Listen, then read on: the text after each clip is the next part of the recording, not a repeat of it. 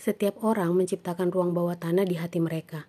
Dan di ruang bawah tanah itu mereka menyembunyikan rahasia mereka, hal-hal yang tidak diketahui oleh orang lain.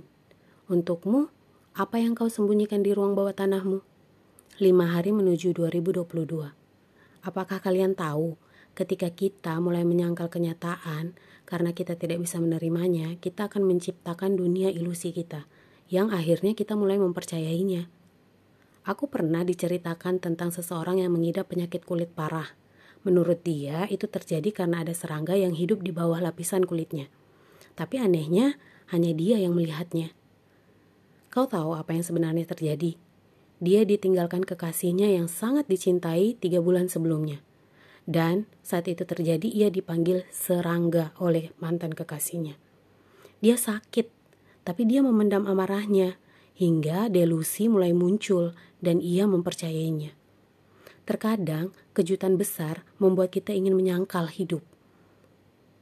Pakar psikiater mengatakan gangguan delusi disebabkan oleh jumlah dopamin yang berlebihan dalam sistem limbik otak seseorang.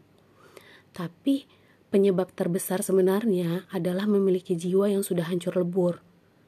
Jangan mengukur diri sendiri dengan standar yang ditetapkan oleh orang lain pujian, makian, semua hanyalah seperti angin yang berlalu begitu saja.